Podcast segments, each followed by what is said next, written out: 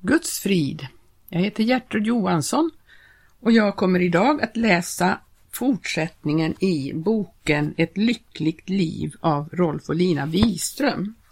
Jag läser där från kapitel 8. Stekpannan och sockerburken. Vi hade fått lägenhet och skulle gifta oss till sommaren.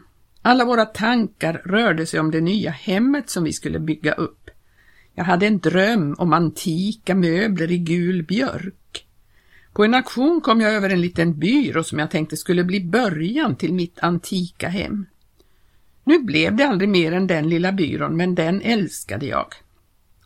En kväll bar vi en korg full med porslin från Linas hem till vår lägenhet som inte låg så långt därifrån.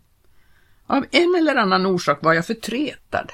Fruktan för att andra skulle bestämma över mig plågade mig jämt. Jag visste ju själv så utmärkt hur jag ville ha det. Korgen var tung, vi släpade på den utan att säga ett ord. Då talade Gud till mig och sa att det inte var rätt av mig att gå och vara förtretad i mitt hjärta. Det som skulle vara den största glädje blev ju bara tråkigt på detta sätt. Jag svarade, jag ska bedja när vi kommer hem. Men Gud sa, du ska bedja nu. Då sa jag till Lina, jag måste bedja nu. Vi satte ner korgen på trottoaren, vände oss mot staketet, knäppte våra händer och så bad jag Gud hjälpa mig att bli snäll. Då vi hade bett blev jag så glad att jag inte kunde låta bli att skratta. Min förtrytelse var som bortblåst och då vi tog upp korgen igen kändes den så lätt. Jag förstod hur oerhört viktigt det är att alltid lyssna till Guds röst och att lyda strax. Det blev ett radikalt levnadssätt som tog bort det onda med roten. Då fick inga murar växa upp mellan oss och innestänga oss. Vi bevarades i ärlighet och kärlek. Det blev spännande att leva livet på detta sätt. Mycket mer spännande än att vara med i en idrottstävling. Det gällde nämligen hela vår lycka. Det vi lärde under den första tiden blev av avgörande betydelse för hela vår framtid. Visserligen såg det ut som småsaker, men dessa struntsaker var stenar på vägen som kunde skälpa hela lasset. Det fick vi snart bittert erfara. Nödvändigheten av att alltid lyssna till Gud och lyda brände sig in i våra liv. Det gällde för oss själva att göra det. Det var ett frivilligt val. Det var inget tvång och det blev aldrig någon rutin. Varje gång var det lika svårt men också lika befriande. Vi upplevde gång på gång att allt blev som nytt när vi grep just det ögonblick då Gud talade och gjorde det han sa. Då strömmade glädjen in i vårt liv så vi blev som barn. Men om vi inte böjde oss med detsamma utan dröjde med det till en tidpunkt vi själva tyckte var mer lämplig, uteblev denna välsignade befrielse. En annan dag gick vi in i en järnaffär för att köpa en stekpanna. Jag tog ut en liten panna lagom stor till att steka potatis i åt mig själv. Lina tyckte den var för liten, hon tänkte på att det skulle räcka till en hel familj. Jag sa att din panna är allt för stor. Och Lina sa att din panna är allt för liten. Expediten tittade ut genom fönstret medan vi diskuterade saken, röda i synen. Till slut blev Lina tvungen till att ge efter för att få slut på den pinsamma situationen, men arg var hon då vi gick nerför gatan. Jag gick och svängde på min lilla panna och tittade rakt fram. Lina såg heller inte åt sidan. Stämningen kändes tryckande. Då sa Gud i mitt hjärta att jag hade orätt. Vi skulle ha köpt den stora pannan som Lina föreslog. Jag kämpade en liten stund mot stoltheten men jag visste ju att det inte fanns någon annan väg än att böja sig. Så stannade vi och tittade in i ett skyltfönster. Jag bad Lina om förlåtelse och vi bad till Gud. Och så gjorde vi helt om och gick tillbaka till affären. Lina hade inte lust att gå med in och det förstod jag väl. Jag sa skamsen till expediten att jag hade haft orätt gentemot min fästmö och bad att få byta pannan. Expediten blev mycket förbryllad och försökte ursäkta mig så gott han kunde men han slog in den stora pannan. Men jag sprang strålande glad ut med den nya pannan. Vi hade den i många år och den var oss till stor nytta och glädje. Vi tyckte det var något eget med den pannan. Den rostade inte. När vi diskade höll jag den ofta upp mot ljuset för att se hur fin och blank den var och varenda gång tackade vi Gud för den. Lina och jag var olika som natt och dag. Hon böjde sig alltid och det såg inte ut att kosta henne någon kamp att be om förlåtelse. Ja, hon tog gärna skulden på sig om det behövdes. Det gjorde hon därför att hon visste vilken avgrund vi skulle falla ner i om vi inte levde öppet och att allt inte var klart mellan oss. Hon kämpade för vår lycka. Varenda kväll bad hon till Gud om att vi måtte bli så lyckliga som möjligt. Därför gjorde hon allt hon kunde för att göra det lätt för mig att böja mig. Jag hade en annan karaktär och ett annat mål. För mig gällde det inte bara lyckan. Det var tanken på fullkomlighet som drev mig framåt på den smala vägen. Orsaken till min irritation var känslan av att jag kom till korta. När jag därför föll för dessa småsaker så kom det en förlamande känsla över mig att jag aldrig skulle nå fram till målet. En stämma viskade i mitt öra, där ser du, det går inte, ge upp. Men ge upp kunde jag inte, ty då visste jag ju hur det skulle gå. Jag såg inte heller någon utväg att komma ifrån denna eviga kamp mot min egen natur, som jag aldrig fick makten över.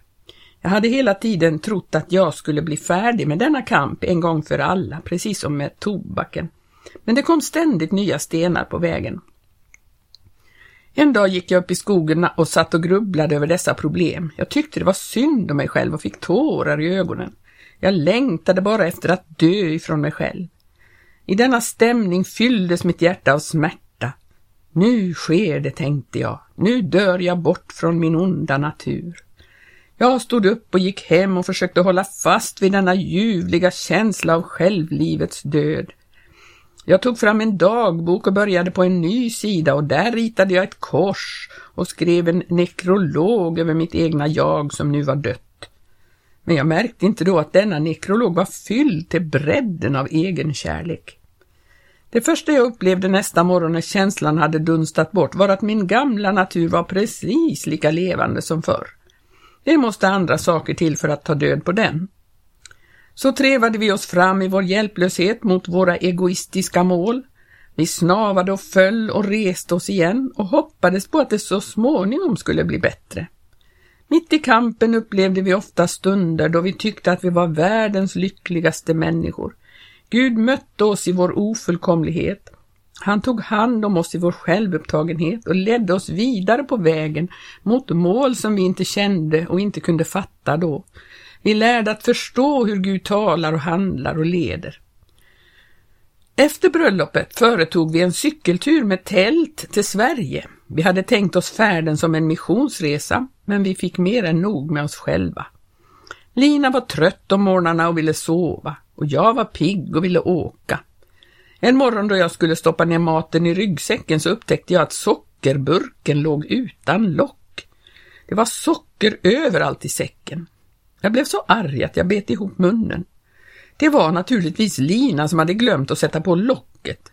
Som vanligt blev jag än mer arg på mig själv därför att jag blev arg och så bestämde jag mig för att tiga.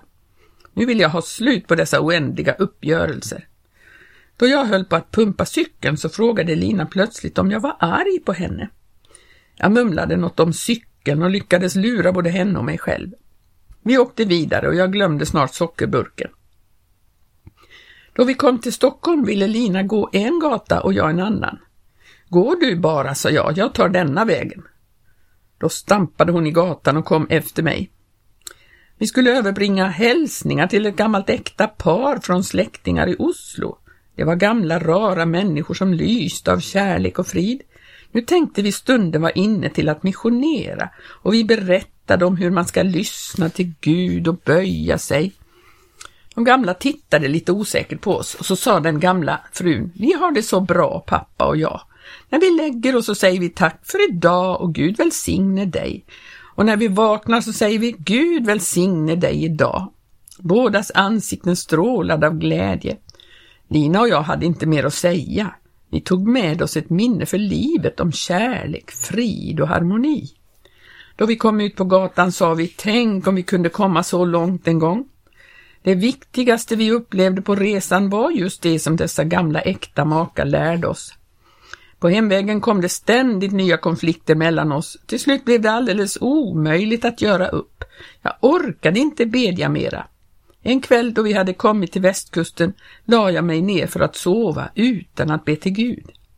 Lina såg förskräckt på mig och sa, vågar du verkligen lägga dig att sova utan att be? Men jag la mig ändå och somnade utan ett ord.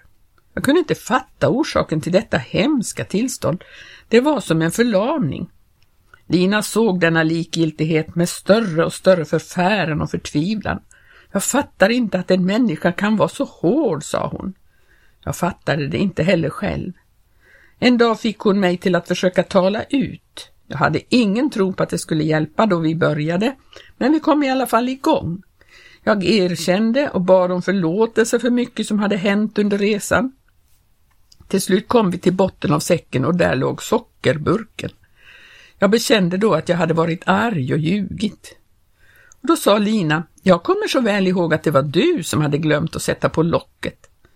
Äntligen kunde vi skratta. Allt var åter klart mellan oss, men min tro hade i alla fall fått dödsstöten. Innerst inne trodde jag inte att jag skulle nå fram på den vägen jag hade beträtt. I tre månader kämpade Lina tappert för att få mig att be. Hon kämpade för sin och vår lycka. Hon drog hela lasset. För mig var det en ständig press. Jag kände det som om hon hela tiden ville omvända mig och det reagerade jag emot. Hon var dödligt rädd och hon tvivlade också på att detta skulle leda till något resultat. En dag lyckades hon få mig att bedja igen. På kvällen då vi hade lagt oss kände hon i alla fall att jag var betryckt på något sätt. Är du inte glad då? frågade hon ledsen. Då förstod jag plötsligt att hon inte trodde. Nu hade jag i själva verket förlitat mig på hennes tro. Och den också, om den också sviktade så fanns det inget hopp. Då jag märkte på hennes tonfall att hon hade gett upp blev allt mörkt omkring mig och jag svarade Ditt tvivel förstör allt för mig. Hon ryckte till som om jag hade slagit henne med en piska. Länge satt hon och stirrade rätt framför sig i sängen. Hat och självmedlidande kämpade om makten i hennes själ, men till slut gick sanningen upp för henne. Det var sant att hon tvivlade. Hon trodde inte att jag kunde bli annorlunda. Stilla sa hon, det är sant, jag tvivlade, men nu överlåter jag dig åt Gud. Med detsamma hon hade sagt detta tyckte hon att en tung börda föll av hennes skuldror och hennes hjärta fylldes av tro. Hon la huvudet mot kudden och insomnade snart, stilla som ett barn. Då förstod jag att det hade skett något oförklarligt. I samma ögonblick hon lämnade mig åt Gud. Jag kände hur Linas händer släppte sitt tag i mig. Till trots för all kärlek hade de ändå varit för svaga att släpa mig fram. Nu var det andra, starkare händer som grep mig. Nästa dag kom det något nytt in i vårt liv. Kapitel 9 Då lärarmasken föll efter det eldprov vi hade gått igenom fick vi en ny start. Jag vågade inte gå till mitt arbete i skolan utan att ha bett till Gud tillsammans med Lina. Om inte allt var klart mellan oss hemma visste jag att det skulle bli svårigheter i skolan. Förr hade jag upplevt Guds ledning när något var galet. Nu förstod jag hur nödvändigt det var att medvetet söka Guds ledning i mitt arbete. Jag började med att vara stilla för mig själv innan jag gick till lektionerna och tänka ärligt över mitt förhållande till de elever som jag skulle undervisa. Jag bad Gud visa mig vad som var fel och hur jag skulle rätta till det. Då fick jag den tanken att om jag ville veta vad som var fel i min undervisning skulle jag fråga eleverna om det. De visste bäst var skon klämde. Denna tanke var i grund och botten sann, men den kom mig till att bäva. Jag var medveten om fel och brister både när det gällde själva undervisningen och i mitt personliga förhållande till vissa elever. Men en sak är att erkänna att man har fel i allmänhet, en annan sak att få veta vilka konkreta fel det är. Jag började med en klass som det var tungt att arbeta i och talade om att jag hade tänkt ärligt över saken. Själv sa jag kunde jag inte hitta felet och botemedlen. Troligtvis var det fel både hos mig och eleverna, men för att komma fram till ett verkligt samarbete föreslog jag att vi gemensamt skulle tänka ärligt över saken. Eleverna skulle känna sig helt fria att tala om för mig mina fel. Då jag sa detta kände jag mig som en privat människa och inte som lärare. Revolutionen började med att lä lärarmasken föll av mig. Jag såg ut över dessa ungdomar i 14-15 års åldern. De satt djupt allvarliga och tänkte ärligt med rynkade pannor. Och så skrev de ivrigt ner sina tankar. På ett sätt kändes det som att sitta inför rätta och vänta på vittnesmålen. Men samtidigt var jag glad, till det var just detta jag hade längtat efter. Sanningen skulle göra mig fri och jag skulle få bättre kontakt med eleverna. Då jag som ung student hade ett vikariat i en folkskola sa en äldre lärare till mig med hänsyn till disciplinen vill jag ge dig ett gott råd. Låt det alltid vara ett avstånd mellan dig och eleverna. Gå aldrig ner från katedern. Nu kände jag att detta avstånd försvann. Jag höll på att kliva ner från katedern. Det var ganska spännande att se vad resultatet skulle bli. När alla var färdiga med att skriva samlades de anonyma lapparna ihop. Jag satt med högen framför mig på katedern och frågade hur vi nu skulle göra. Om jag skulle ta hem dem och granska dem i ensamhet eller om vi skulle läsa upp dem med detsamma. Men eleverna ville att jag genast skulle läsa dem högt och det kände jag var rätt. Har man sagt A så får man också säga B.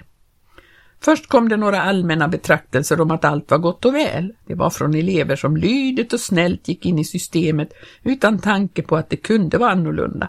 Men så kom det en lapp där det stod att magisterns lektioner i historia hade en tendens att bli tråkiga. Det skulle vara så roligt om magistern berättade något mer än det som stod i läroboken. Det var just sanningen det som jag själv visste så väl. Saken var den att jag tyckte historia var tråkig. Det var inte mitt ämne och jag förberedde mig inte ordentligt till lektionerna. Så satt jag med fingret i boken och förhörde efter den och använde mycket tid med att skriva in betyg i protokollet. Det var schematiskt och tråkigt. En annan skrev att det skulle vara bra om magistern skaffade sig en egen karta så att han inte behövde låna av eleverna. Jag skämdes där jag satt och kände mig avklädd. Jag visste så väl att jag skulle skaffa mig en karta, men av slentrian blev det inget av. Geografi var heller inte mitt ämne därför tog jag det aldrig så högtidligt. Äntligen skrev en pojke att det var hans fel att det blev oro i klassen ibland. Han kunde inte låta bli att göra underliga ljud med munnen så att kamraterna skrattade. Nu ville han sluta med det, skrev han. Hans lilla lapp blev mig till tröst och hugsvalelse i mitt elände. Det var i alla fall en syndare till i klassen. Då jag slutade uppläsningen fanns det ingen lärarprestige att förlora och ändå var det inget annat som hade hänt än att det blivit sagt som alla visste och tänkte. Resultatet av denna stunds ärliga tänkande blev att jag först och främst skaffade mig en karta och förberedde mig ordentligt till nästa historielektion. Det skapades en ny atmosfär i klassen. Eleverna började känna ansvar för lektionerna. En flicka som aldrig hade orkat lära en läxa förvånade oss alla med sina kunskaper. Efter lektionen kom hon till mig och sa med strålande ögon, märker inte magistern att jag har blivit en ny människa i historia? Snart hade vi åter en stund av ärlig eftertänksamhet för att finna nya metoder i arbetet. Det kom fram goda uppslag. En helt ny arbetsgemenskap bildades. Det var ingen plats mer för diktatorn i katedern. Den sanna demokratin började fungera och disciplinen var det ingen som tänkte på mer. Vi hade annat att göra än att hålla disciplin. Visserligen måste klassen ha en ledare som satte igång arbetet och höll det hela ihop, men jag hade varit besjälad av fruktan och personlig ärgirighet. När dessa makter får övertaget i människorna hjälper det inte om systemet Eh, är det allra bästa, då blir det diktatur i alla fall. Jag upplevde hur demokrati skapas i miniatyr i den lilla värld som en skola rymmer och jag tänkte, det finns alltså en lösning på det svåra problemet hur människor ska leva tillsammans. Vi hittade den i vår klass när vi började tänka ärligt och var villiga att ge prestigen på båten. Den nyskapande kraft som hade kommit in i vårt privatliv hemma bröt nu fram även på arbetsplatsen. Jag började känna glädje i mitt arbete och det var bevis på att något nytt hade skett. Ibland var jag så glad att jag satt inne i klassrummet och tackade Gud under rasten medan eleverna var ute. Gud hade kommit in i skolan, men inte genom religionsundervisning eller personlig religiös påverkan. Den förra fanns där i alla fall och den senare var förbjuden. Gud kom in då vi uppriktigt började lyssna till hans röst och tänka rätt och handla efter Guds vilja. Det var en flicka i klassen som det inte var möjligt att få med i samarbetet. Hon hade absolut inget intresse för ämnena och uppförde sig precis som det behagade henne. Jag försökte med vänlighet men då tittade hon ironiskt på mig. Så försökte jag vara sträng men då fick hon en farlig glimt i sina trotsiga ögon. Hon var asocial och jag blev förtvivlad. Det värsta var att jag kände hur jag fick antipati mot henne. Den enda lösning jag såg var att hon kom bort från klassen. Men denna lösning tillfredsställde mig inte. Jag tyckte det måste finnas en annan lösning. En morgon då jag var stilla och tänkte på dagens arbete kom hennes namn för mig. Jag suckade tungt, men så knäppte jag händerna och bad till Gud för henne. Det slog mig att det hade jag aldrig tänkt på förr. Just den dagen var hon riktigt svår. Hon satt och tittade på mig som om hon tänkte mig rår du inte med, jag är starkare än du. Jag sa inget till henne fastän hon uppförde sig dumt, men jag fick klart för mig vad jag skulle göra. Det var ett pris jag skulle betala som kostade mig mycket. Det var sista försöket att komma i kontakt med henne. När lektionen var slut bad jag henne stanna. Jag började med att bekänna att jag hade burit på agg mot henne. Det vet jag väl, sa, svarade hon ironiskt, undrande vart jag nu ville. Jag bad henne om förlåtelse för det. Hon var hård som stål i ögonen. Då började jag berätta för henne om min egen skoltid. Jag hade haft så svårt för att underordna mig. Vissa lärare älskade jag och andra åter hatade jag. Alltid tyckte jag att jag fick skulden när något var galet, även om jag var alldeles oskyldig. Och då beslöt jag mig för att bli en snäll lärare om jag någonsin skulle bli det. Men lärarkallet låg inte för mig. Då jag hade talat lite försvann det hårda i hennes uppsyn och plötsligt såg hon på mig med en blick av undergivenhet och sa stilla, det är precis som jag har det. Då förstår vi varann, sa jag. Ja, sa hon. Vi satt stilla en stund utan att säga något. Jag kände hur det bittra och onda försvann ur mitt hjärta och något nytt kom in. Jag räckte handen till denna människa som jag aldrig hade kunnat tycka om. Hon grep den. Kanske vi ska försöka hjälpa varandra här efter, sa jag och log. Ja, det vill jag, svarade hon. För mig var det ett stort under att se en människa bli så fullkomligt och plötsligt förvandlad. Jag hade aldrig trott att det var möjligt. Och det var en förvandling som varade. Från den dagen var flickan en annan.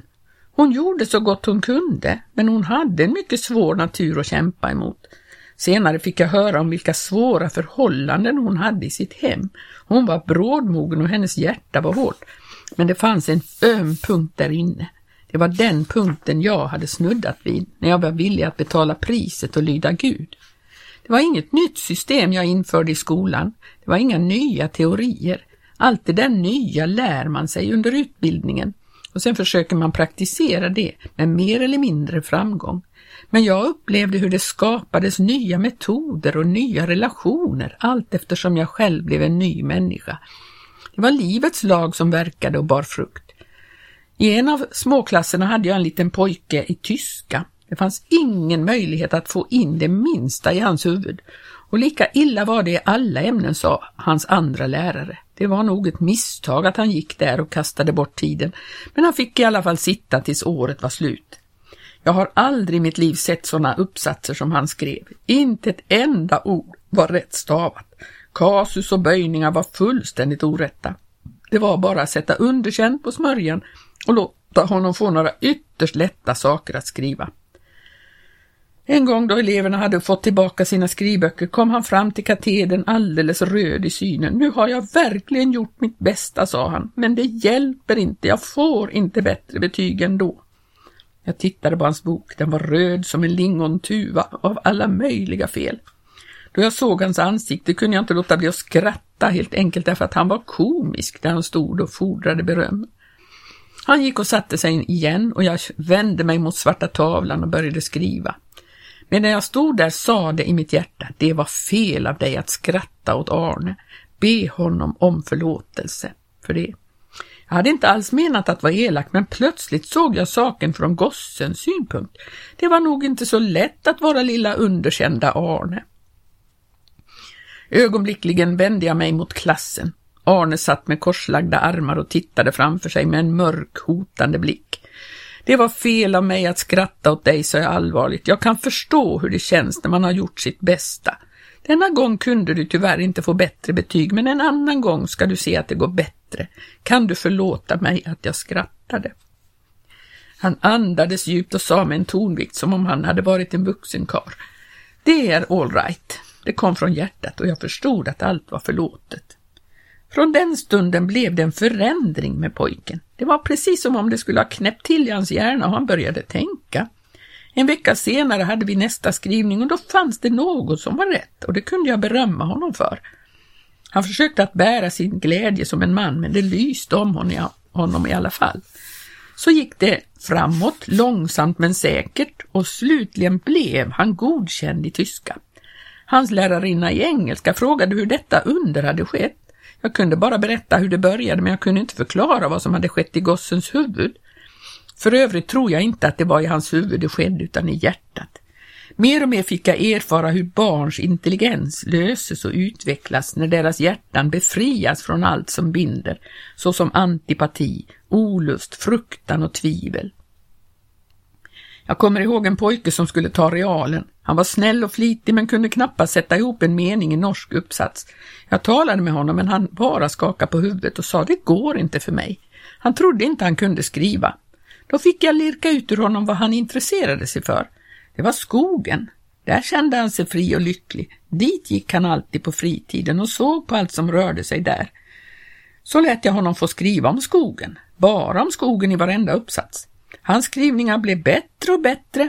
Till att börja med var ortografin alldeles omöjlig, men det tog vi inte så högtidligt för att han inte strax skulle ge upp. När han såg att också han kunde skriva blev han så intresserad att han började lära sig hur orden stavades och det gick äntligen in i hans huvud. Till examen fick han tillfälle att skriva om sin älskade skog och livet där och blev godkänd. Då jag hade blivit villig att erkänna sanningen om mig själv fick jag också syn på både de krafter som bygger upp och det som ödelägger gemenskapen mellan människorna. Jag upplevde det i min lilla del av världen i skolan. Men så är det också på andra områden i livet. Makt och fruktan bryter ner och öppenhet och ärlighet bygger upp. När människor möter denna öppenhet för första gången blir många förskräckta och tror att den undergräver auktoriteten och skapar kaos. Det beror på att de flesta är så vana vid att gömma sig bakom en mask och är så rädda för att förlora sin prestige. Då jag fick elevernas förtroende och kunde tala om för dem hur jag hade darrat i knäna när jag intog min plats på katedern och började utöva min makt nickade de och log. De hade vetat hela tiden att diktatorn var rädd, men han hade makten i alla fall. Jag fick klart för mig att de värsta felen inte var i skolsystemet utan i människorna själva. Jag ville därför inte rikta någon kritik mot systemet utan arbeta mot de krafter i människans natur som kan förstöra även det bästa system. Jag började förstå att Gud har en plan för hur en mänsklig gemenskap ska vara. När jag öppnade mig och blev befriad från min fruktan för att förlora makten blev klassen befriad från trycket ovanifrån. Jag förlorade min inbillade prestige och kom ner på en sann och sund grundval. Det kändes så tryggt. Jag visste att jag hade lämnat mitt liv åt de uppbyggande krafterna. Nu kom både jag och klassen under Guds kontroll. Jag såg en liten del av Guds plan, inte som en vision utan som en praktisk genomförbar verklighet. Jag blev mycket gripen av denna sy nya syn på människan och samhället och jag fick en ljusblå tro på att världens förvandling var nära förestående. Jag tyckte alla måste begripa denna syn och gripas av den då den ju betydde en lösning på alla nationella, politiska och sociala problem. Men jag skulle snart få se att de nedbrytande krafterna var mycket mer demoniska än jag hade anat. Jag fick se det allra först i min egen natur, därnäst i mina medmänniskors liv. Under detta förlorade jag aldrig tron på Guds plan, men jag fick större förståelse för att Satan också har en plan. Det var krig mellan det goda och det onda och i den kampen har man del, medvetet eller omedvetet. Ja, vi stannar där för denna gång. Gud välsigne dig.